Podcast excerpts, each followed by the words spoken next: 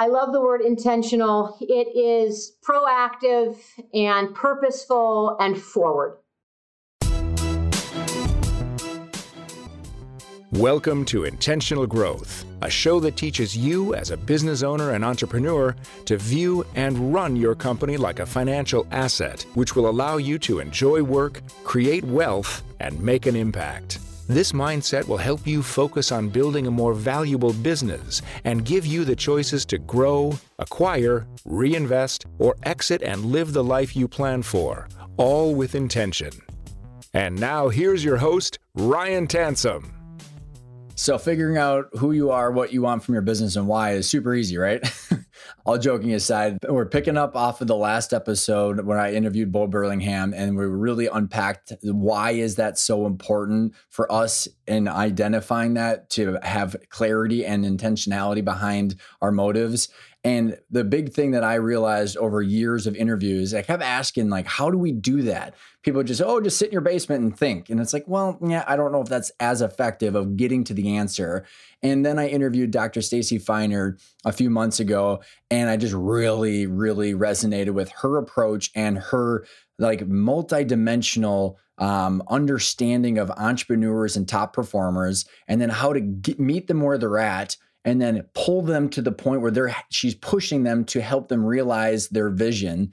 And it was uh, these concepts that she unpacked about how she did that that I was excited about slotting this topic in this series about how do we identify who we are, what we want from our business, and why. And the two things that I really resonated with is one is identifying our mental blind spots and becoming more self aware. If we're not self aware, we can't understand ourselves enough to figure out truly what we want. And then how do we identify all the people that are around us that rely on us as entrepreneurs? We have a huge ecosystem. So, what we're going to be unpacking today with Dr. Stacy Feiner who, by the way, just as a little background on her, if you haven't listened to other episodes, is she's a nationally recognized and innovative psychologist known for leveling up the output of elite performers and entrepreneurs. She works with professional athletes and entrepreneurs and helping them identify the complex systems that they lead using the lens of psychology. Dr. Uh, Feiner taps the invisible dynamics that make people tick and groups click. In in your ear and uh, on your side is her is her phrase. Dr. Stacy Feiner coaches you to achieve the results you want in all areas of your life.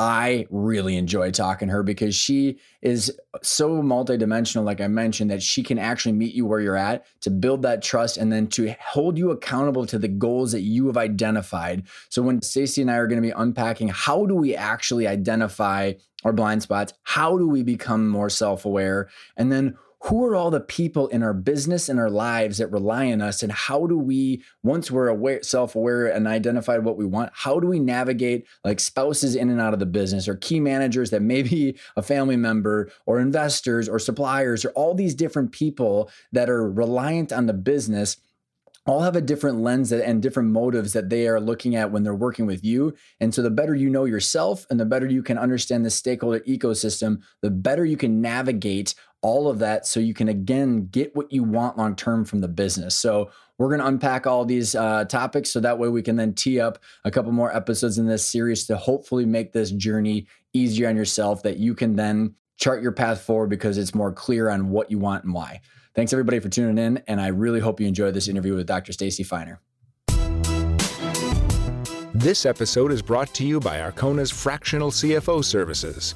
Arcona's fractional CFOs integrate into your management team and assume the responsibility of the CFO. They become your strategic financial partner to help you run the business, create your value growth plan, and build the financial roadmap to the valuation you want to achieve. Stacy, how are you? I'm super. How are you, Ryan? I'm so excited to be back on the show with you. And uh, I know that you and I, we've had a couple calls getting prepped and ready for this. Yeah. And I'm just very excited for the the journey that we're going to be able to go on with uh, the listeners. So you were on. I don't even remember what uh, how long it's been since you were on the show, but I liked our conversation so much and how dynamic you were from your technical knowledge, but then also how you had to, uh, describe coaching versus therapy, and just you have practical frameworks that allow people to do something with the things that we're about to embark upon. So without uh, giving too much away, why don't you give give your uh, background, kind of your credentials, or whatever you want to say, and then we'll just roll right into the the journey. Great, thank you. It's I. You're always very excited, and it's contagious. And I loved our last conversation also, so I'm glad to be back. You know, my background is is I traverse. You know, I traverse really across a lot of disciplines and really a lot of lands. I uh, I think I was definitely born to be a psychologist. At eight years old, I started writing my own songs with a guitar. I traveled to Japan. I'm from a family business. I got my doctorate in clinical psychology, and I've been coaching business owners and more recently athletes and uh, a performing arts actress. So yeah, so and I'm all really, within that you have your Series 65 too, which right as we were wrapping up the last one, I was like, wait a second, you're not just a, a, psychologist, you actually understand the technical nature of like other things that are going on underneath just the emotions. right. Well, I, I did, I worked as a coach, uh, internal coach at Merrill Lynch. And at that time it seemed important while I had my, while I had access to all of this smart these smart people in this really rich industry. I got my 60, I got my seven in, in 63. I got registered and I practiced for three years. That's what brought me to Cleveland. And I felt as though, you know, having sales experience and financial experience and being invested or understanding the investment market, it really rounded me out. So from a psychologist perspective and a financial perspective, I think I, you know, I cover, I cover a lot of ground. Which I think is is unbelievably important, very unique, because the amount of times uh, the people that are listening and when when we talk about principle one of your drivers, what do you want and why? I want a lot of stuff, but then can I afford it and can I afford my dreams, right? So there's always this practical nature that I think is so important to have the reality underneath your dreams too. And so as we're jumping into yeah. the principle two, and you've got the we've got the what are your you know principle one of your drivers, and then the principle two of the finance. We know we're going to be covering that down the road, but for why when you when you are looking and thinking about business owners, what is it that when you're when they're coming to you, what do they want? Like like and what are the types of people mm. that are ending up in front of you? What is usually happening, and what do they usually want out of life? It's a really big question. Uh, it's a good question. Lay it all on you right after yeah, that, right? Well, and feel free know, to. it's interesting. It, you know, so sometimes keeping things simple is so much more valuable. So what business owners want is they want health, happiness, choices, and wealth. You know, and choices are, you know, cho- having choice is really an outgrowth of having wealth, health, and and happiness. So I think that that's that's what everybody comes in wanting. And I would I want to quote a Tolstoy uh, sentence from Anna Karenina. He said that happy families all look alike. Unhappy families are are unlike or different in or unique in their own way. So let me say that again. Happy yeah. families are are let me let me quote it. All happy families are alike unhappy families are unique in their own way. Mm-hmm. That's and so, so interesting. I think it's you know happiness and and satisfaction and uh, feeling good about yourself and feeling like you've accomplished what you've set out to accomplish. Those are very fundamental, you know, human experiences mm-hmm. for healthy development. And there there is one specific path for psychological health, right? And we all mm-hmm we all have the propensity, and it's in us all to be psychologically he- healthy. That I we get it. derailed. We get derailed at different points and for multiple reasons. So we all look different. you know, you mm-hmm. could say that that person is insecure and that person is insecure, but they would have different things Ways, to unwind yeah. from. Ooh, super interesting. So I love it. And and before um I, I wanted to make sure before it we go continue the throughout the journey.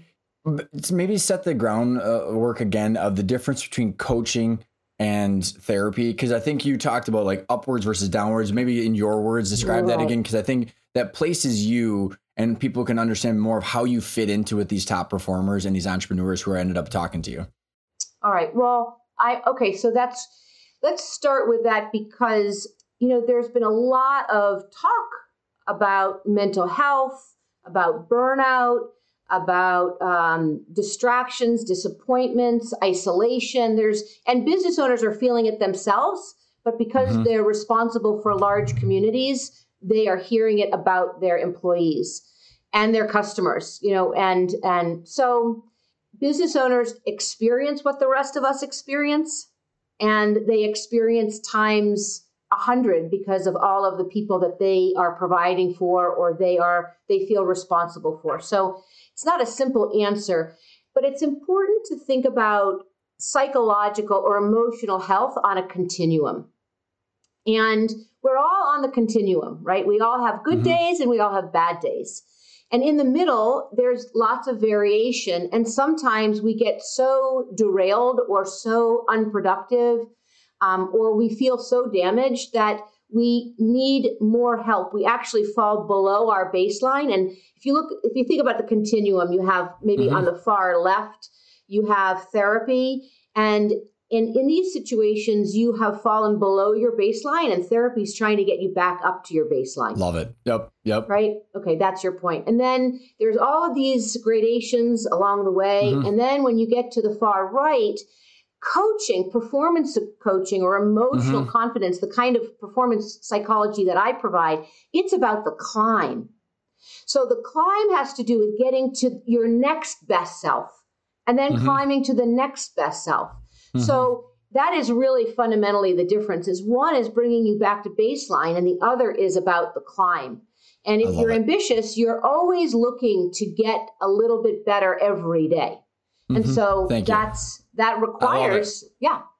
Oh, because yeah. it, it, just puts a again, which is what the rest of this conversation is going to be about about putting labels to things, so mm. that way we mm. can do things about them. And I think just even having that kind of framework of the language, right? Like we're not here just like yes, sometimes there are days we have to be picked up to get to baseline, but we're trying that trying to work on that climb constantly. And so to to, to go back to like what do the entrepreneurs and the high performers all entrepreneurs are high performers to some degree mm-hmm. like with the risks and all the things that we're doing sure you know with uh, arcona we've and the intentional growth framework we've tied these three things that we believe that everybody wants and you and i were talking about the story brand framework which we're going to kind of take people through a journey right now but we did that for our marketing and we really when you talked about everybody that is happy is similar it's kind of what we identified stacy mm. is that there are three things that a lot of entrepreneurs want they want to have fun, they want to create wealth, and they want to make an impact. And it's like a Venn diagram where the intersection of that is what we call intentional growth. And when one of those things is off, they feel like there's something missing. Make having a lot of fun, making a big impact. But if you're not creating wealth, you're going, what am I doing this for? You could be, you know, you can flip all that whole switch to say, okay, well, I'm making a huge impact and I'm making a, and having a lot of fun, but I'm broke. so like right. at some point you have to live in the middle of this. But then right people don't know why they're not feeling whole. Mm. And so then we get to the and then like when people end up to you and they're saying, "Okay, I'm not sure, Stacy, where I'm at in that continuum that you just described, but I want to get here." Mm. And you you talked about three different way, three different types of entrepreneurs mm. that you mm. see that are, are stuck in different ways. Do you want to kind of walk through those different ways sure. that you categorized them? Sure. And I want to emphasize that the business owners that we are working with are heroes, right? And anybody, mm-hmm. I always say, anybody who pays taxes and employs people are heroes, right? And so they need, amen. Uh, yeah, amen. They need uh, to be revered and they need to be reminded that just their efforts are really accomplishing, making a huge impact and they forget this right because they're at their desks or they're in their silos or they're you know they're disconnected from other you know businesses you know they're just pounding the pavement so it's really important to recognize the heroes yes and mm-hmm. part of the work that i do is to revere these clients right these business owners but also to demand a lot from them so mm-hmm. there's an important balance. You have to respect somebody and then you have to feel really comfortable and prepared because you respect them to bring them to a higher level. Mm-hmm. And, and that's an important tension in the coaching relationship. The three types of top performers, they, they look like this. You know, one is restless, right? They're hitting on all cylinders, but the, every day they're trying to outperform themselves. Just get a little bit better. They outperform themselves, outperform their competition, and yeah, and it's it's grueling, but it is a demand. And if they're not outperforming in some way, then they are they can get frustrated and so they're always mm-hmm. looking for the nuance or the insight to keep growing and i learned a lot about this particular character these restless characters when i started working with professional athletes at the beginning of the pandemic i got a call the call led to other calls and what i learned from these these elite thinkers and these elite performers is first of all they they uh, they thank me for insights. And it's not thank for credit, it's appreciation that we've taken the time to, mm. you know, unravel difficult thoughts or convoluted understand thinking. It. Understand yes, them. understand, yeah. yes. And so they're thankful. Then they use the insight, which encourages the relationship to seek more, right? Because we're mm-hmm. getting good and getting better. And then the third thing is these athletes always reference the piece of insight that they valued. And so mm-hmm. what happens is they're repeating the, the the insight and it's holding their ground, right? They gain 10 yards from it and re- by repeating that insight, they hold that ground and then they look for the oh. next insight. So it's a it. very disciplined way of moving through growth. And so that's and not, the restless not growing is the restlessness that is that's how the restlessness right. manifests itself. Right. Got it. Exactly. Not growing is how the restlessness restlessness manifests. So the second is, you know, the person who's frustrated, a top performer who's frustrated. And, you know, and essentially that frustrated person is kind of like um, they need a new insight. They they want something different, but they can't figure out how to fix the problem. And There's a problem. So, they just don't know where to look. Well, they know the how to define are. it. They know they know what it looks like, but they can't figure out how to fix it, and so they get frustrated. And the regular fixes aren't useful to them, right? Reg, the, mm. the typical fixes don't work, and then they kind of panic and they think, I know what the problem is, I know what the effect it is, what the effect, but my regular fixes don't work, and they get panicked, so they feel mm-hmm. frustrated. Mm-hmm. And then there's the stuck, the stuck athlete where they've kind of hit on lots of of the points where they really want success but they're not satisfied. There's kind of like this low grade dissatisfaction and they don't mm. know why. And so I would say those are the three kinds of top mm-hmm. performers. They expect greatness, they've had greatness, they want more of it and they are they're they're really seeking the help. So that's the other mm-hmm. part that the, the kind of people who show up at least who stay working with somebody like me, there is no wiggle room. You know, mm-hmm. growth is inevitable. Um, mm-hmm. The conversations sometimes are easy because the insights are flowing. You're in your flow, and sometimes the insight insights are difficult. And sometimes a lot of advisors won't stay in a tense situation with a business owner or a client because the risk is the relationship ends. And in my case, I'm willing to stay in the fight or in the discussion because I know it's not interpersonal. I know there's nothing that you've done to me that's betrayed me, and I have not betrayed you. So there's no quality of our relationship that's been diminished, except that mm-hmm. we have this disagreement. Mm-hmm. And often the disagreement is about a blind spot. And so it's my job to either like figure out, you know, it's always like, you know, there are 10 different entry points, you know, 10 different ways to get inside and under somebody's right. skin. And as a psychologist, I think I'm uniquely qualified to find the different ways in that make difficult information useful.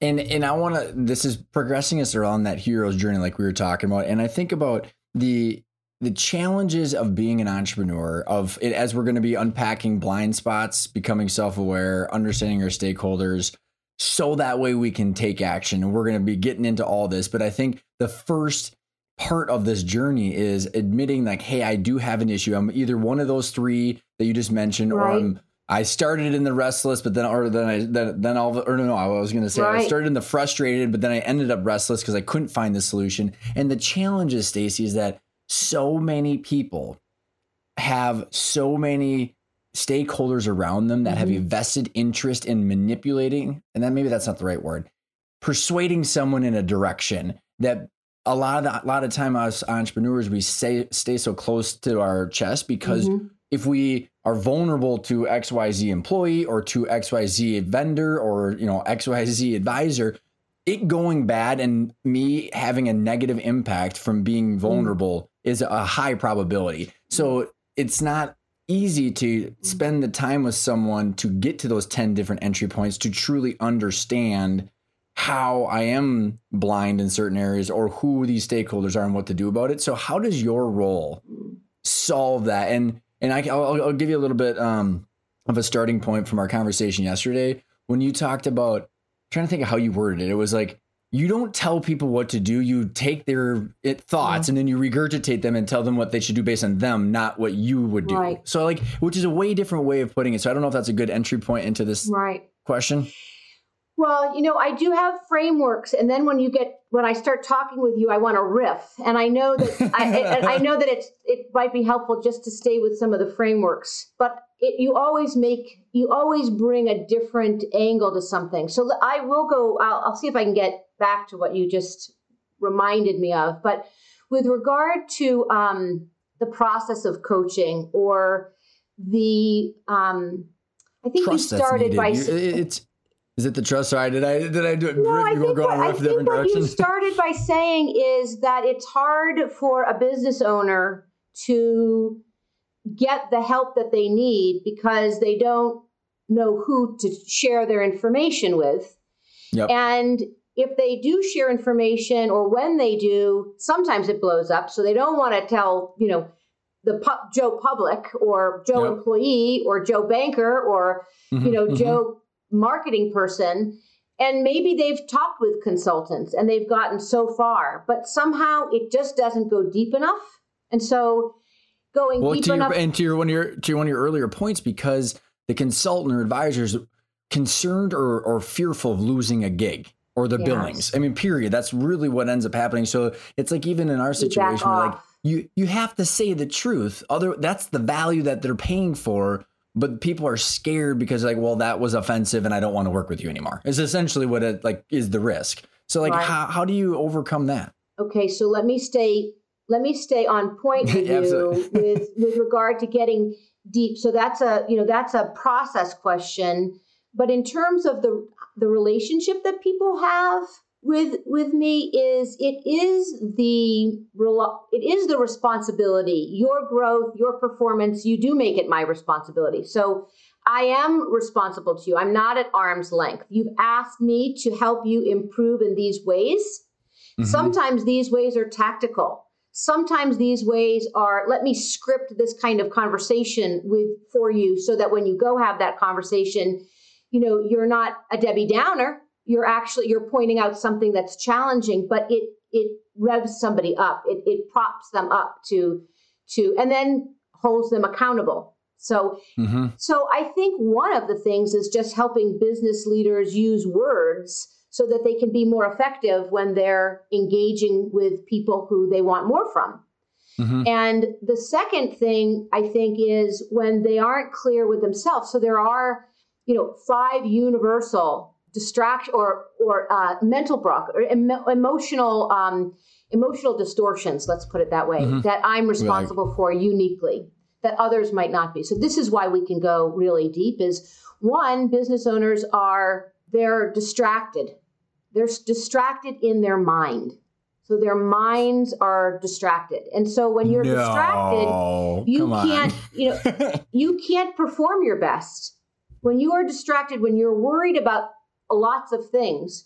You can't imagine one of your favorite, you know, sports players. Imagine they're distracted and they're trying mm-hmm. to throw a touchdown. I mean, you mm-hmm. you have to be so focused. And so distractions corrupt a day of a business owner and their long-term performance. Disconnection in relationships. You know, you you get you you get a a little bit of a slight between you and your CFO and it could linger you know and and mm-hmm. you're not prepared to resolve it because addressing it might feel like it's blowing up or uh, addressing it might you know make more of it than it is. And you're just hoping that over time that slight will go away. And it may everybody might act normal but it is a little bit of an edge everybody knows it's between they, everybody knows it's there. Or yep. just the two of them or it just it's known. I mean you know when you say something involved. yeah yeah, exactly. When you know, you know when you say something, you know, to somebody in your family and it hurts them and you apologize, but they still feel hurt and you know it. Mm-hmm. And so you, you know, so I think those things are invisible at work, those emotional disconnections, and they add up and they weigh heavily. And then you don't get the kind of relationship that creates the momentum for performance. You might get buy in, but buy in isn't momentum. Ooh, I like and that so, a lot. So disconnection. So we have, right, we have first, we have um, distraction, disconnection. The third one is detachment, detachment from your purpose. And this is, I know, something really important to intentional growth. But when you're detached from your purpose, so when you, you know, there are lots of ways to describe this. I'm sure everybody listening is hopefully imagining what that could mean to be detached from your purpose. But it's when you get sidetracked. Uh, it's not just the shiny other thing. It's when the outcome goal, which is always typically defined in some numerical metric, overshadows this intangible aspiration that Ooh, started you on the journey to begin with. Yeah. yeah. Right? So yes. the goal, these, and you need both. I, am not suggesting that mm-hmm. you give up the goal, but we don't do enough reflection. We don't do enough reaching back into the well that created the aspiration to take over the family business or to start one or to franchise or whatever. So yeah. all the risks. There's a dis- detachment from purpose. Now we can list purpose, but purpose is part of aspiration and it comes earlier. Goals mm-hmm. and outcomes come later. So that's detachment. And then it's uh, disruption, and you're going to love this one, Ryan. and I'm not even sure you weren't on my mind when I was kind of refining this, but you know, disruption from the present. Now, can I reveal something about your one of your yeah, routines? I, say, I, I feel like I'm on the hot seat here. Let's go for it. well, it makes you great. You know it makes you great. You you require it so that you feel like you can perform best for your partners, for people like me. You show up really you're stellar every time you show up. So I think it could be related to being present and you are a practicing transcendental meditator, right? Pra- yeah, practicing yeah. is the key word there. well, practicing meaning doing every day or yeah, as yeah, much yes, as you yes, can. Yes, yeah, that is correct. Yes. So what I've discovered, and I again, I don't want to go too far on a tangent, but I really didn't understand this. You know, I'm, you know, I'm pretty seasoned in my career. I've got a couple years under my belt, and I'm, you know, I'm killing it, and I'm excited because it's it's the culmination of a lot of years of work that I'm I'm reaping the benefit and part of the benefit is really this being able to talk about it with you this is a benefit mm-hmm. of the, this is the culmination of my work these kinds of events mm-hmm. so i'm excited about that but i didn't really understand present until the beginning present the term present and being present until the beginning of the pandemic and when i got anxious i believed that anxiousness was not a good use of my mental space and it was a choice. You know, there's a quote worry is a waste of an imagination. So I mm. believe in that. So I needed to practice imagination, not worry. Well, how do you do that when the world is worrisome? And mm. so every time I began to worry, I practiced being present. And my version of present was not maybe, I don't know, I shouldn't judge it, but my version of present was simply to thank the objects that were existing with me in the moment, like mm-hmm. right now, and to recognize right now that I have that plant and that cat is is present with me and sharing this moment on the planet in the universe, this point in time. Um, when I'm outside on a walk, you know, recognizing that the trees are showing up every day, providing whatever they provide, oxygen and whatever their mm-hmm. process is, and the sun shows up so there's a lot of things that show up every day, the Orion in the sky. And so those things kept me present and appreciative. And then I have been grateful for most of my life, I think. But being present uh, magnifies gratitude.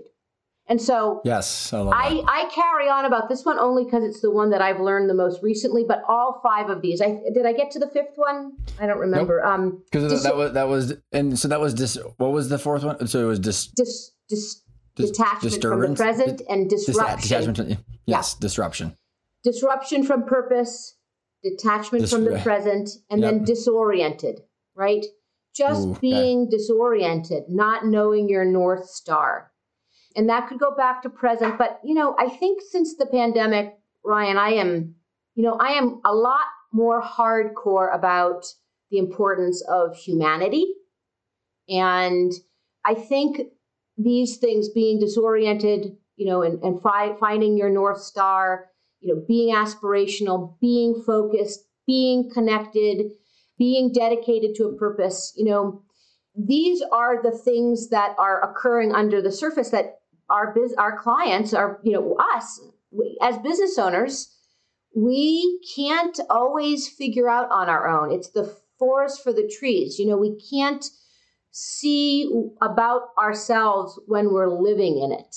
And so, Well, and that right there, Yes. when I think about these five mental blockers and the blind spots you're talking about, and then when you just said that it's we can't do it ourselves, it's Stacy, the amount of people over the last six years that have been on the show, because this has been a theme that I've constantly tried to pull the thread on. Because Bo's book, you know, the Finish Big one that was just the previous, previous episode that you dove into, is like, great, understood. Now, what do I do about that? How do I figure out what I want for my business and why and who I am? And then what do I do about it? But then the amount of people that have been on the show just just take some time. And I'm like, well, that's not. I'm sorry, I've tried. That didn't work. and so it's like, you know, just You need a taking a, pause.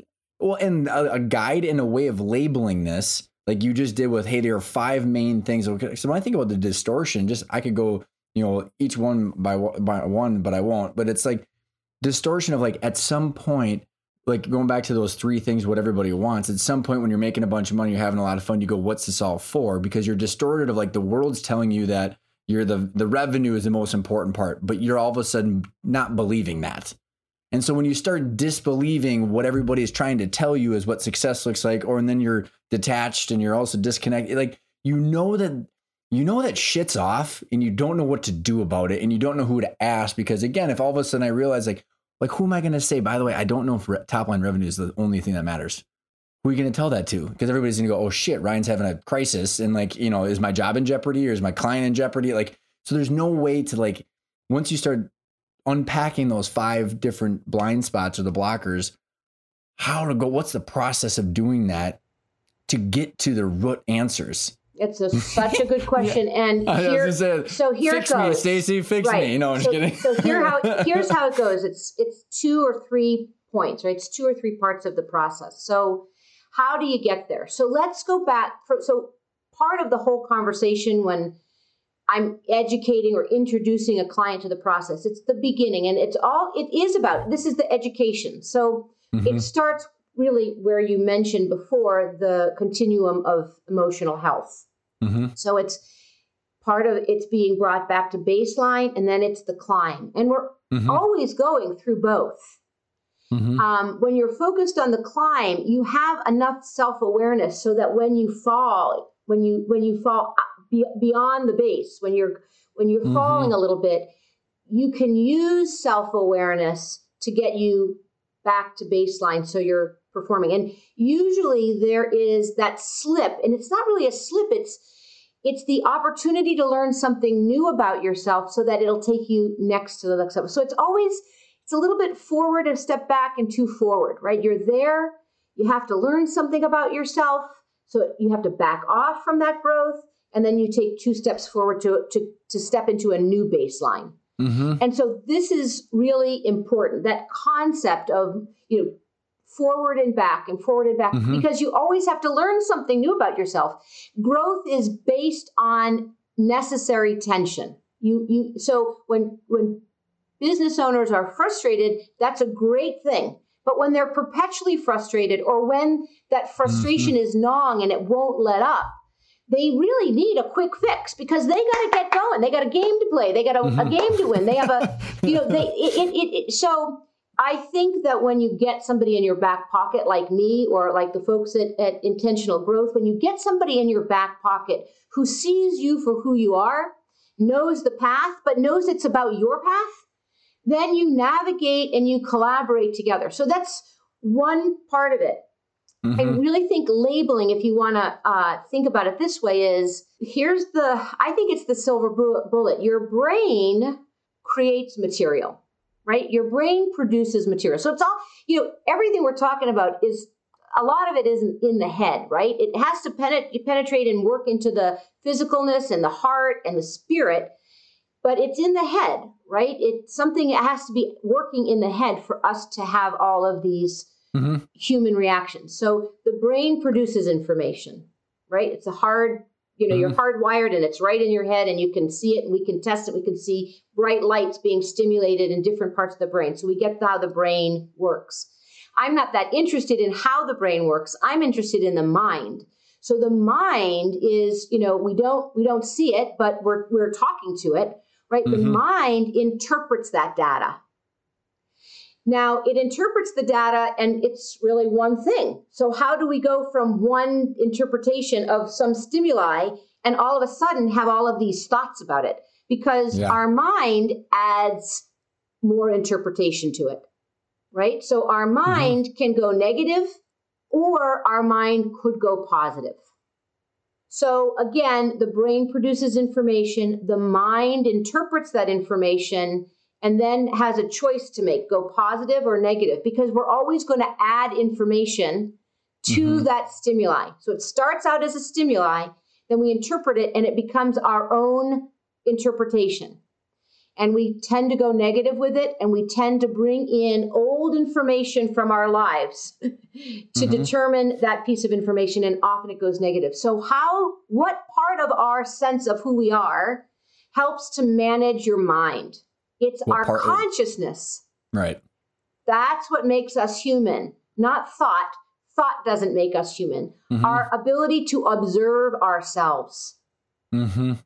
Well, that makes that. us human. And that's where we, that self observation, and doing that with somebody who has all of your things in your best interest. Mm-hmm. You riff on that stuff. Okay, how, what does this interpret? What does, Stacy, if I consciously take this idea and go this way, am I being accurate when I'm negative about it? Like, is that good self-awareness to be right. to be critical of myself? Because maybe right. it is good to be critical of yourself. But if it's negative, if it's negative critical, then you're in a spiral. The same is mm-hmm. true as could I look at this more positively? And am mm-hmm. I grandiose? Am I rose colored glasses when I take it like this? Or does this make sense and will this work to advance the things that are most important to me? So it's that self observation that i work with. Mm-hmm, and i mm-hmm. help you become good at self observation and then good at emotional awareness. Mm-hmm. so a lot of who we are a lot of who we are is who we were from an emotional perspective. So we do have to go into you know, were you shut up at the dinner table? you know, was your sister always the shining star? You know, were you the lucky one who, you know, you know, who were you in your family? Because those are the places, that's the place where you learned to be a teammate, where you mm-hmm. learned to, to be an authoritarian figure, where you learned to be a follower. So self awareness and emotional awareness is really important. Well, no, it's well, and I do remember. So that's it. That's fantastic. That's good. It, Thumbs up for is, that.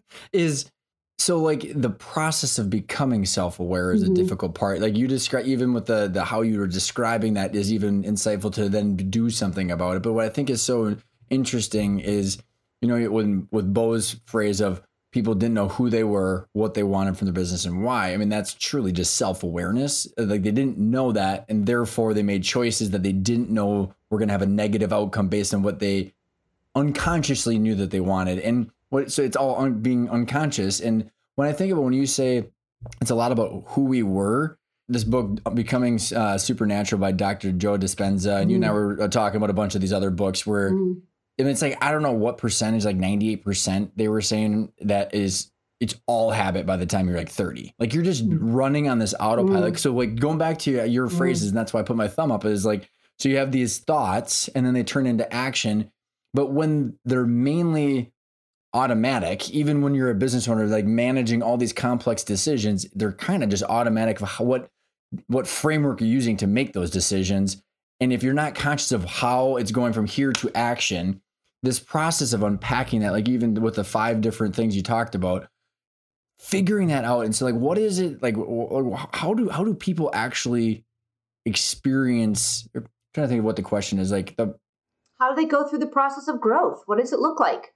Yeah how like because yeah. like i mean to your to your point stacy like sometimes i just want to know and i'm am i freaking crazy or not and like i don't want to ask that to just anybody mm-hmm. even though it's all online for for mm-hmm. everybody listening in but like sometimes i just want to know am i on track or off track here's what i'm trying to accomplish and i'm truly blind because most of what i'm doing is on automatic behavior mm-hmm. so it's just that process of unpacking that and then moving forward does that make sense? So, yeah. So let me, I'll rephrase the question just a little bit because maybe, again, and so this is mm-hmm. an example of coaching right? I'm not coaching you, but this is what happens in coaching. I'll take it.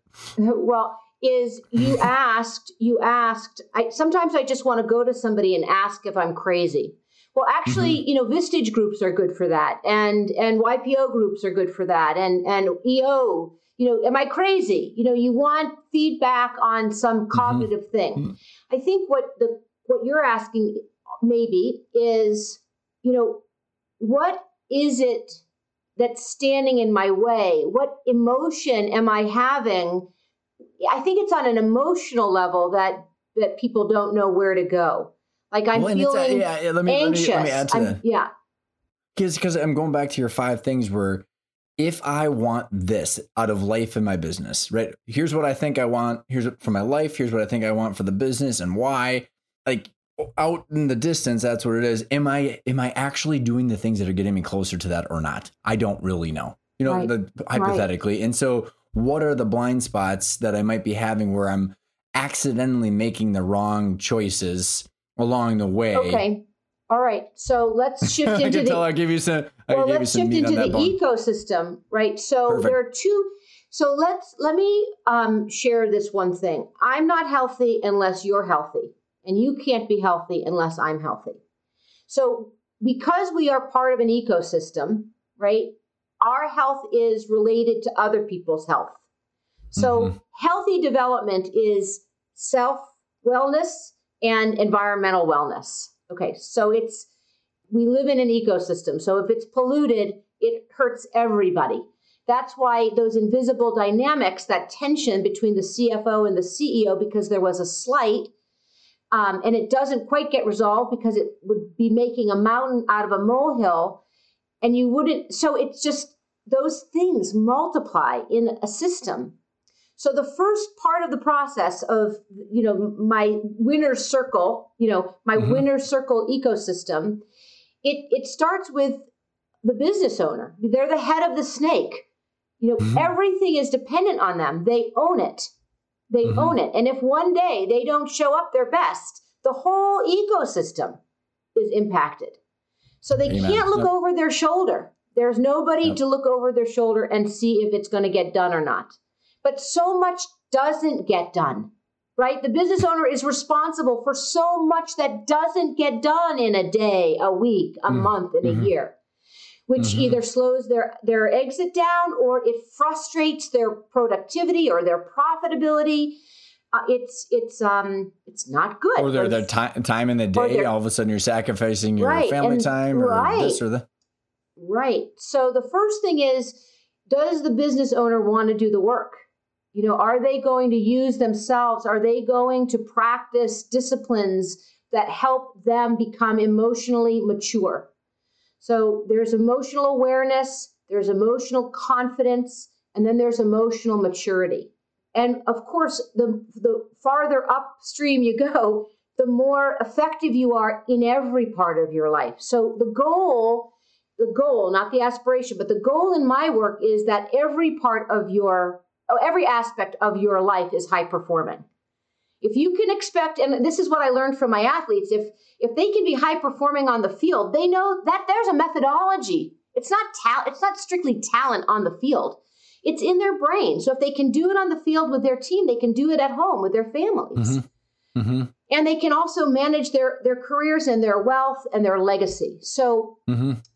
this is about in my book, this is about making sure all every aspect of your life is high performing. That's my goal. Well, well, that's and, my goal. That's point, my promise. Well, and that's and it's absolutely in the same vein of what the entrepreneur owner wants because like it, anybody that's listening in and they don't have never experienced to this in my opinion is just lying to themselves we're like okay you're going and you're crushing it on, at, at business on your company or whatever it is and your spouse and you are having a disagreement or your kid's not listening to you and you're maybe thinking about doing something you know drastic with your child or whoever it might be or you know you got family members you're, you're taking care of your parents or i mean the amount of crap we all have to deal with you can't just show show up on the field to your you know to your athlete example and just crush it with all that baggage in your head. And so like the, the and when I loved when when you and I started talking about the ecosystem is like all of that impacts the one person because the one person plays all those roles. And when I was explaining to you, I think is that my dad and I had this one woman. She was she talked about the hats that you're wearing, which is very helpful. But again, labeling it like I'm talking from the son, I'm talking from the friend, I'm talking from the business partner, I'm talking from, and it's like, it's exhausting, but it, it allowed us to have like a set of principles that we knew how to deal with that dialogue differently. And so you would describe the, maybe give uh, everybody a, an overview of what do you mean by an ecosystem and who are the different players in an ecosystem in order to make that business owner the top performer in all those areas? Right you have to be able to see them if you're going to perform well in all of them. So that that's exactly. definitely the point you're 100% the first part is the owner has to get their head in their game in the game and that's the first part of the process. And then it by definition that positivity and that health by definition intuitively helps the rest of the system become healthy now mm. to do it proactively right you can get well, you can get healthy, and it can have a positive effect because your change changes the environment. Mm-hmm. But to do it on to scale it, you have to be able to see the entire ecosystem. And the problem is is that business owners don't have visibility into their entire ecosystem. And so they make decisions like they're shooting they're shooting in the dark, but it's worse mm-hmm. than shooting in the dark. It's shooting at dusk when you think you can see everything, but can't. Ooh, yeah. Okay, Very so, good analogy. So I really hope, uh, you know, the intensity of our voices is coachable. It's coach sounding because it's not fun to talk about it just in between our brains. It has to mm-hmm. resonate mm-hmm. viscerally. So I know we're both trying to help the audience feel this, to breathe a couple of times, to admit something about themselves, to even wonder, even if they're hitting on all cylinders and they've got it, if, is there something that they want for themselves more, or they want to expect more from themselves? So that's a question as I enter into the ecosystem. So the two questions is do you want more from yourself? Do you expect more from yourself? So that's the audience question. And the second is do you expect more from yourself? So I I suspect your audience would say yes to both of those things. Mm-hmm. Mm-hmm. So now they're working your program, and there's this additional opportunity to become more powerful and have more control by seeing all aspects of the ecosystem. So now we shift. I got I the it. business owner wants to do the work They've demonstrated it. They're not going to be overwhelmed by this, but this is big, right? Because now I'm going to introduce mm-hmm. them to all of the things that they don't see. Plus, mm-hmm. the stuff they do see, they don't see all of that well sometimes. Or they want to put underneath the rug. or they want to put underneath the rug. So the ecosystem, and I'm going to just take a few minutes to describe it, and then you can, you can go for it. I love jump it. Jump in. So the ecosystem is like a Venn diagram, as you've described in my world, and I borrowed this from the family business space. It's a Venn diagram, and it has three circles. And the three circles, one represents family, or in other ways, in other words, relationships, personal, social relationships that you know feed your soul outside of work. Then there are the business. You're a leader of a business, and um, you have. I mean, these people can feed your soul too but these are business relationships and mm-hmm. dynamics mm-hmm. inside an organization. And so it's the family, it's the business, and then the third circle is the wealth. And the wealth circle has a couple of components to it also. It's governance, it's bylaws, it's it's financial documents, estates, it's um, ownership and stock, it's control, right? It's ownership. Mm-hmm. So you have the ownership wealth circle, you have the family circle, and you have the business circle. And these circles, when clients come to me, you know, it's not rocket science to the client. They're like, yeah, I'm a provider, no, I'm a leader, I'm yeah. an owner. yeah. Yeah. Right. But what happens is I point out and I say, well, you're fragmented and you're showing up this way. Now, this isn't, I have examples of it going other ways, the, the mm-hmm. proportions, but typically a business owner is overextended in their business, hyper involved in their business. Sometimes they are laggers or lackers in their family circle, mostly because they feel maybe sometimes like imposters when they go home. It's somebody else's spouse is kind of the CEO. The kids have a rhythm and the, the, the owner steps in and they feel a little bit like an interloper, can be, can mm-hmm. be a little bit. Mm-hmm.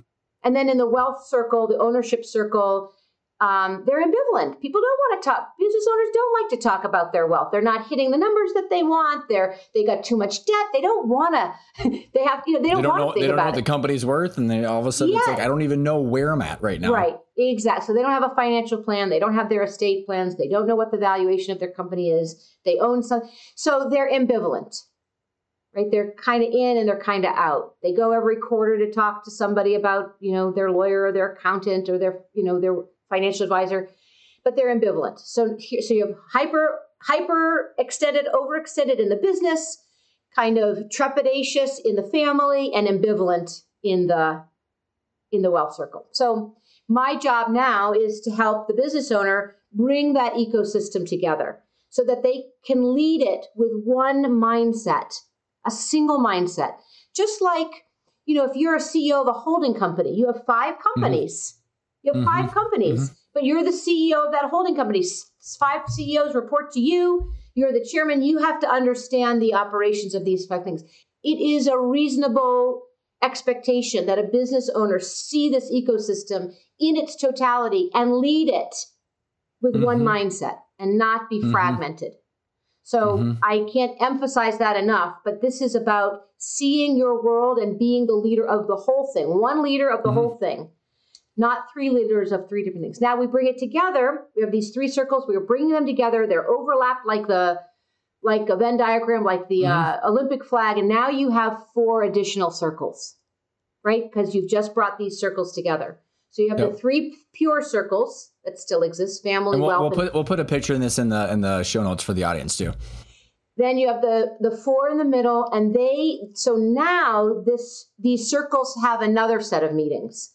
The seven in combination represent seven universal stakeholders. You're in the center. You're number seven in the center if you're the owner. And so, as you were describing, each of these sh- stakeholders and stakeholder groups, there are multiple groups in those groups. So, if mm-hmm. in the family, you might have multiple branches of the mm-hmm. parent's company. So, that's you know three different stakeholder groups in that circle. These, these groups have unique agendas for what they want from the ecosystem. And if they're Isn't, not yes. explicit, yes. if they're not explicit, you know this, then they compete. Now they compete sometimes innocently and sometimes they compete maliciously. G- so, give me and the audience an example of the competition between two of those uh, groups. Um, well, uh, so between family and business, there well, are. Think, yeah, oh. oh, keep going. Yeah, sorry, I thought you were asking a clarifying the circle, question. The circle between family and business, that overlapping, that's yep. a family member who owns the company. I'm sorry, who is in the family and is also an employee in the business. Mm-hmm. mm-hmm. Right? Mm-hmm. So that person has a different set of needs than mm-hmm. the person that sits between the business and the ownership circle. So that's an mm-hmm. employee mm-hmm. who has ownership. Mm-hmm. So that mm-hmm. person and the family member who's employed mm-hmm. could have competing agendas. Could? yes, could. Mostly, yes, yes. Very well put. I right. So that's a kind of the sim- a simple way, but you could also see that siblings who are vying for ownership someday or see let's just say they're both vying for they're both employed in the company right they're they're, they're in the they don't have ownership yet they're in the family mm-hmm. and they're employed um, one's a C, you know, one's the manager of sales and the other is the manager of operations, and they're both vying for the CEO role, they're going to be competing potentially. Mm-hmm. Mm-hmm. So these agendas are complex, and I begin to introduce them to the emotional content. This is about the stuff that business owners, you know, listen, you can have financial contracts and you can have legal contracts and agreements that manage the risk. But I'm talking about the emotions that if you understand and correct for the emotions, it's all upside. It's all the upside of success. It's not the it's it. not the it's not the stoppers or what it what in um yeah. You know when the words the, come to well the adjective that comes to mind for me, Stacy, is emotional gunk.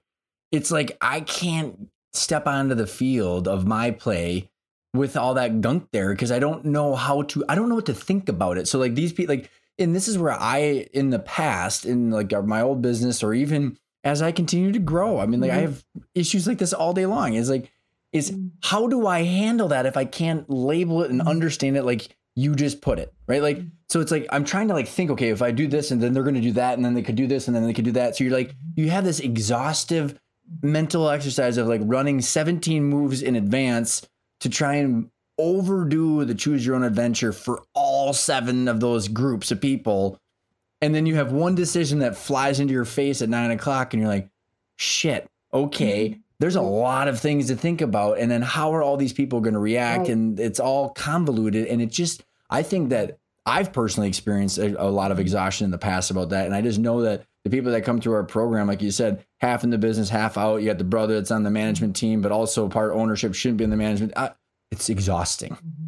for so many people because all they want to do is wake up and grow the business. And you and I, and this kind of ties into one of the, the conversations you had yesterday is I think, well, in my past, I've gravitated towards the business because it's clear. It's like, I can control this. all of this is within my control. Everything out here is more complicated. So I don't know. So when you're sitting down with exactly. someone like me or an entrepreneur and you're doing this, what is the process like? How do you provide that where you're going from the the dusk to actual daylight? Like, how do you actually visibility? Yeah, so this is the visibility. visibility. So the first part is to help the business owner sit with. So let me put it into words. The first part is the business owner's head in the game, right? And we're still we're, mm-hmm. we move to the ecosystem, right? Mm-hmm. We're we're looking at the ecosystem, but the business owner so how do so the ecosystem is a little bit easier because I've gotten the business owner already on the path for emotional right. Maturity. Their head's on their shoulder. Yep, right. Yep. So I, I I have I have access. It's twenty four seven access. Just FYI, the way I work. And most of the time, people don't take advantage of it because I'll call them right back and take advantage of it. So, so it's it's you know we always it's always a quid it's always um we always both have something you know, in, in the game, skin in the game. Um, that's how I coach. I need you to be successful or I can't be. You're my player. Mm-hmm. So back to this concept of how does it happen? Let me just tell you a quick conversation of yeah, love it. where a business owner was. The brothers were in agreement about the ecosystem. So they one brother wanted to dissolve and the other brother did not want to resolve. One okay. brother wanted to resolve, and he had he was running the. There were three businesses, or two. Let's just say two businesses. He was running the more profitable one, and the other mm-hmm. brother who didn't want to break off was running the more in, uh, innovative company. So it was more, okay. you know, the margins were a lot uh, less consistent. Mm-hmm. So they called me because they needed to figure out how they were going to get through this dilemma and the way I wanted to get through the dilemma was I wanted them to promise to take care of the ecosystem first. Whatever you did, whatever you do, brothers, whatever you do, every final decision has to pass the sniff test. Will this fuck up or will this harm the ecosystem? Will it, love it. what part of the ecosystem is going to be affected? Because a complex system is, by definition, one where you throw a rock in and it has a ripple effect. So, in an, mm-hmm. it, so every business owner and and when it's pulled together you can start seeing the ripple effect you can say because you start because i'm going to make this decision let's see where else it's going to show up mm-hmm. so rather mm-hmm. than the impact being oh my god how did this happen how did how did right. this blow up well it blew up because five decisions ago you know yes. this had an yes. impact so so let me just uh, wrap this this up about uh, the business owner seeing and having visibility into the ecosystem. Oh, the brothers. Sorry. So where this where the conversation happened that was so insightful. And this is a good example of when your when your audience is what what are you talking about? I don't even know. Well, the this client, the one of the brothers, was a pain in the butt. You know, he was so he wanted the dissolution, but he was always waffling between it. So, you know, I got serious about it and he said, You're always frustrating me. you're always frustrating me. And this sucks. And we don't have a good relationship and you're not helping. Let's just exaggerate the point. Yeah. And so in the conversation, I said, It's interesting, Joe. I don't see these moments as frustrating. I see them as a rush because even though it takes us a long time, you are always participating with me to get to clarity. It's not like you give up. You get mad, but you don't give up. And then mm-hmm. it takes a long time, and it doesn't take this long anymore because we can because he can trust me more, mm-hmm. and he can trust that his own thinking is reliable. So you know, it's Ooh, a process like of you know, I'm trying to convince him of something, but he doesn't want to be convinced because he's not, he's skeptical of what I have to say mm-hmm. and he doesn't want to buy it because it means he can't believe what he believes. Mm. But what he's believing isn't effective for him.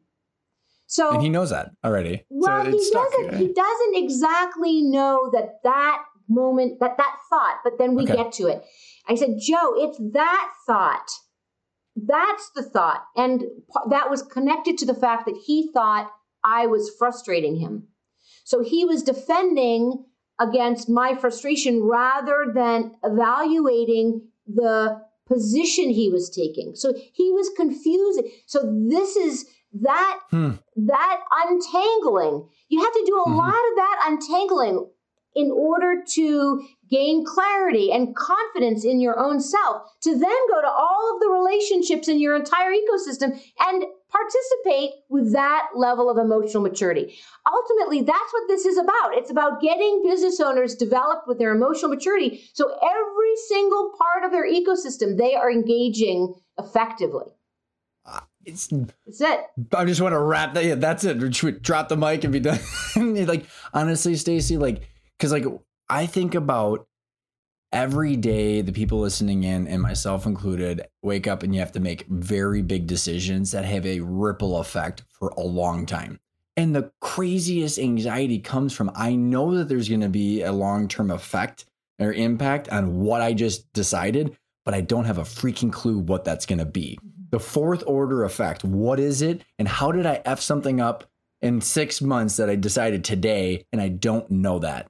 So then it's either you don't do anything or you make really rash decisions and it's always whack a mole versus, like you said, like it's just that clarity of like, if I do this, mm-hmm. here are these, here are this ripple effect or this ripple effect based on these stakeholders and based on the things that I want long term.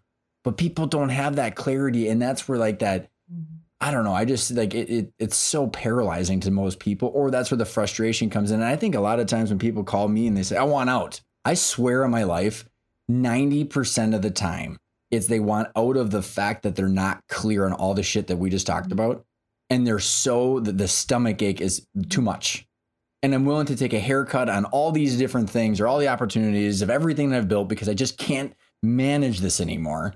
And I just don't know. It's it's so fascinating of how just well, the fact that you go go for it. I mean, you know, Ryan, people are struggling. Business owners struggle the most with emotional issues, with people problems, their own and people's. And so it's amazing to me why you wouldn't use a psychologist to help you, especially a psychologist who's been in business for 25 years and from a family business and worked in financial services and runs two of her own companies you know, why wouldn't you bring in a psychologist, somebody who absolutely knows specifically how to untangle, how to unwind a bad situation, not with legal documents and not paying out of the nose?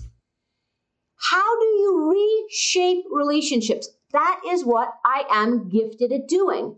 And I wholesale it because once you learn it, once it, you know it's it's kind of i mean yeah it's kind of like when you had a baby you know the first time you had a baby you were completely unaware you were but then the second time you have one you're kind of an expert you know you're well, not what exactly happens when you have ex- two at once right do you have two at once? Yes yes wow yeah Oh, so then you're just totally screwed because you're like, oh, well, Yeah, I'm just me- messing it up for the first time twice in a row. Yeah. No, but I I think it, it's. I agree with you, Stacy, and it's it's how just the clarity of the labeling.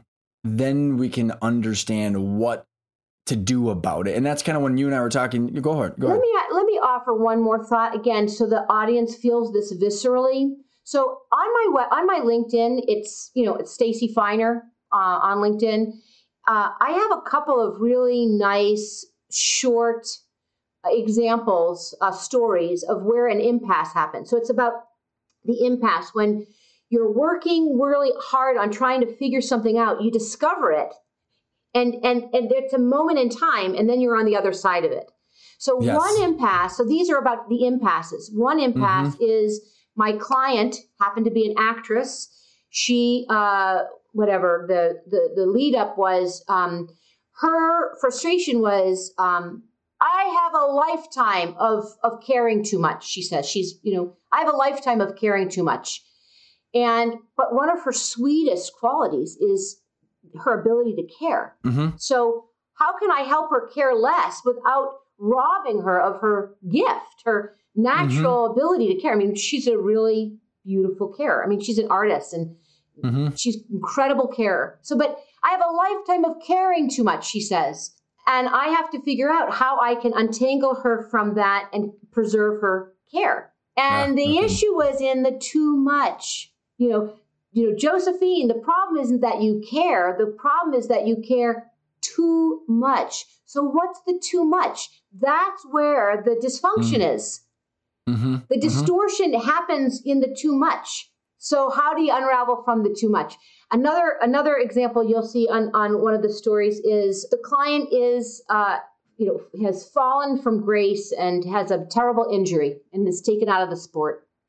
And uh, the the issue is that he falls from grace for a very long time, and he's very he's not the man he thought he was Mhm. and he's got all of these bad habits. He's kind of checked out and he's really upset with himself. And I say to him, and this is the impasse, right? And this is because it doesn't come from the, you know, doesn't get pulled from anywhere. It's part of the relationship. It's the quality of the relationship. And I say to him, what if all of these things that you think are terrible, addiction or, uh, Mhm. you know, not carrying on full time work or, you know, all of these things, what if they're symptoms of one situation, the injury? But you think these are the problems. You've forgotten that you were injured, and all of this happened subsequent to the injury. Mm-hmm. So let's look at these things as symptoms. Let's not let's not try and fix all of this. Let's go back and look at the what happened at the point of injury. And that was incredibly re- rewarding and and and clarifying for him. And so this is the level of complexity I'm I'm, I'm talking Well, and about. to, to get to, to someone on that other side, like you said, which is clarity on the circumstances. And like, and I know we got like, we'll, we'll be wrapping up in like five ten minutes here, but the, I think I want to introduce like what I, what my hope is for the listeners Mhm. from this conversation and like the work you're doing or the work that everybody needs to do to accom- ac- accomplish what Bo talked about. Who am I? What do I want for my business and why? And there's that clarity. Like if someone comes to you with like an out of the blue offer, or if you know something happens to your partner and all of a sudden there's this big decision, you're not figuring out the shit blind in the moment. I mean, like that's what everybody's doing, and it's like I want everybody to be able to say, okay, here's what's important to me, here's what's important to the business, here are my here's my stakeholders, and here's what I'm trying to accomplish. Boom, big decision. Okay, how does that impact everybody? How does that impact me? How does that impact my long-term goal? And then be able to talk through it with someone that doesn't have a, a vested interest in the agenda. And like Mhm.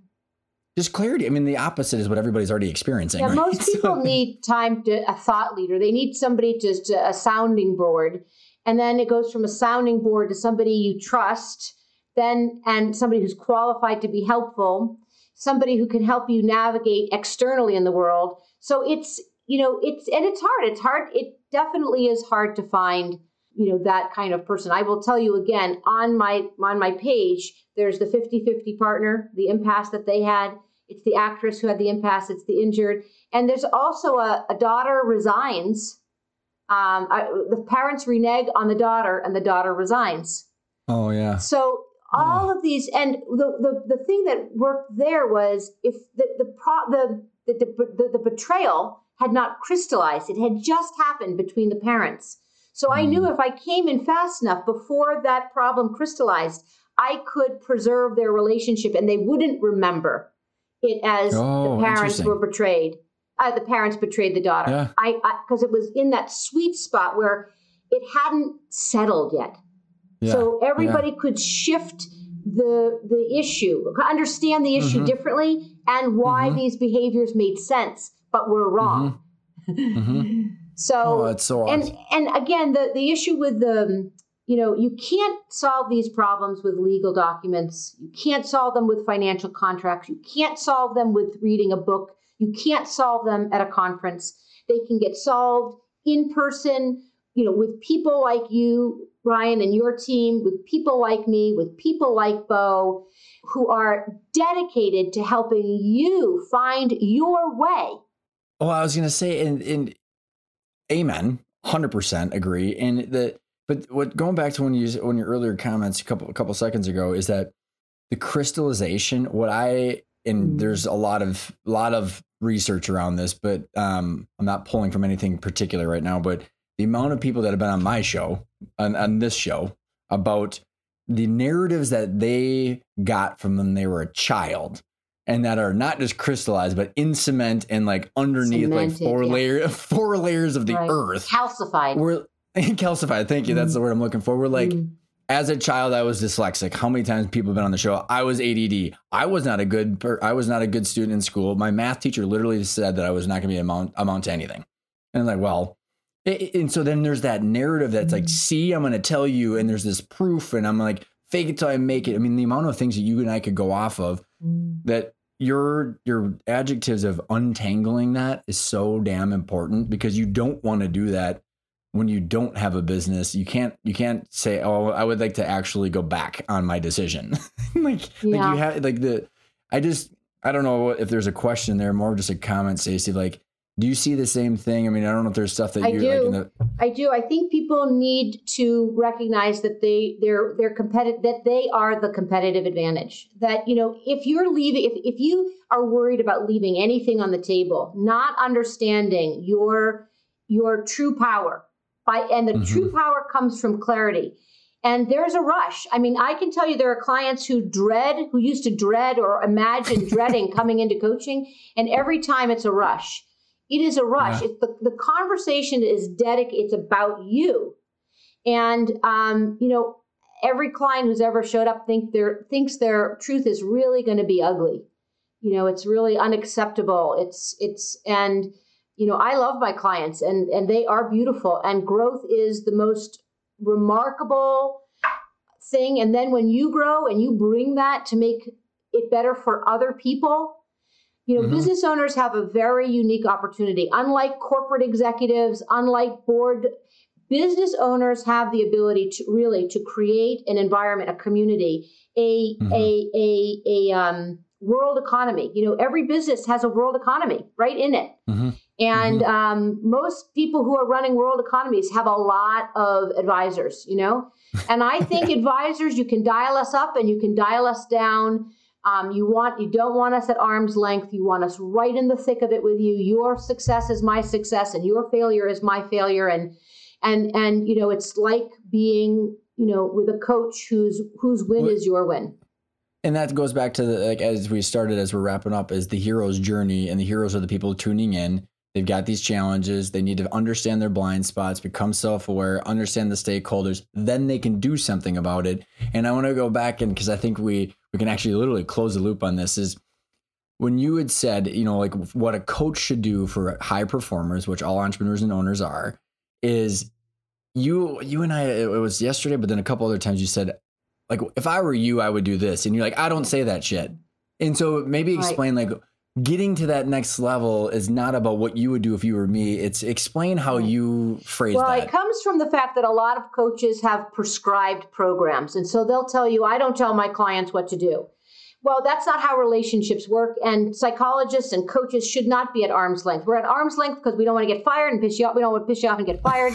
and we're at arm's length because we have this protocol that is made up and it doesn't it doesn't engender honest relationships. So what you really like is when people have said, you know, I you had mentioned Stacy, you know, we don't tell people what to do and I said, but I do tell people what to do. Absolutely. If I know something that you it. need to know so that you can hurry up, I mean, you loved it. You got to go fast. So we're working on the problems together. And if I figure it out for you or with you or before you, I'm giving it to you. But it's mm-hmm. not based on what I would do. I'm not telling mm-hmm. you what I would do.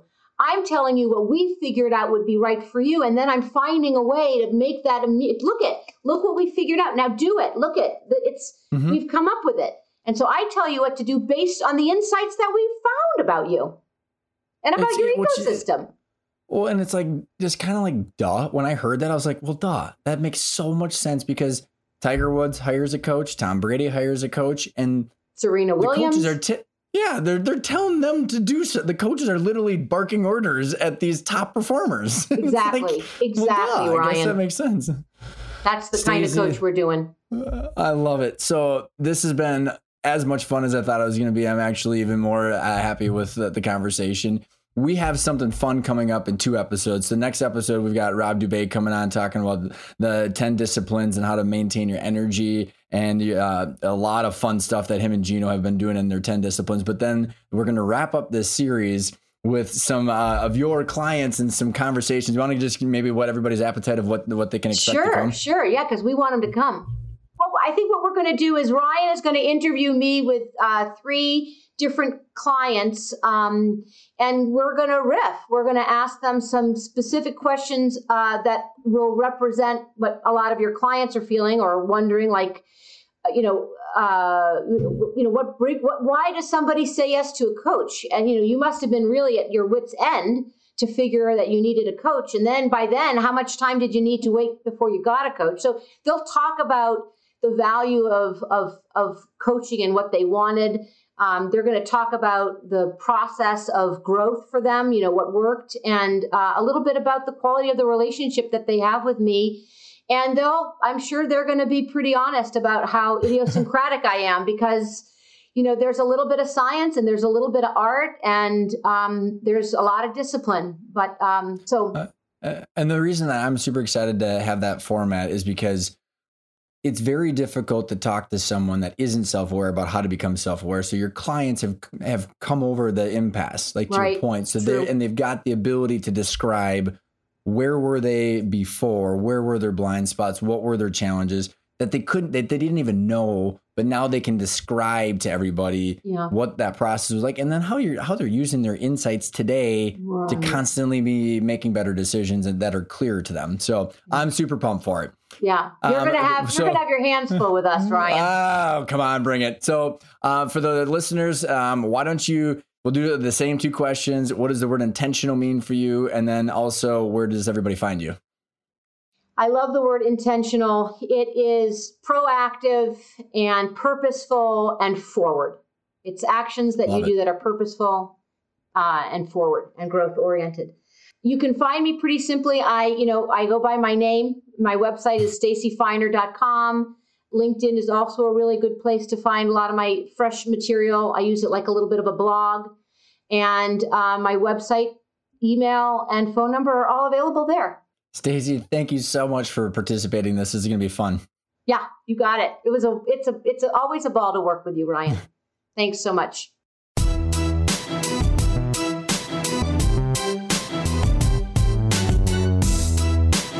Well, I hope you got some practical and actionable takeaways from that episode by truly figuring out who you are, what you want, and why. What are your blind spots? Really dissipating that ego and saying, okay, here's exactly how I'm essentially the biggest thing holding myself back, which I think a lot of us are. And the more you can get clarity on that, then you can then go approach the stakeholders that all rely on you in the different components and the different areas that Stacy talked about. Not knowing who you are and your, you know, essentially your blind spots, it's crazy com- confusing and the amount of conflict that gets boiled up because you're just wearing all these hats and you're not sure what hat you're wearing we're trying to create these concepts so you can put labels to them and then better understand how to take action when they arise so that way you can keep true north towards that eventual goal that you have and be intentional with the discussions you're having with everybody.